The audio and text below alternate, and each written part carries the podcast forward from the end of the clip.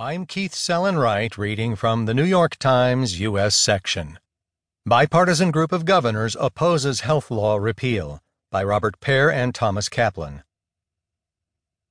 Eleven governors, including five Republicans and a pivotal Alaskan independent, urged the Senate on Tuesday to reject a last ditch push to dismantle the Affordable Care Act.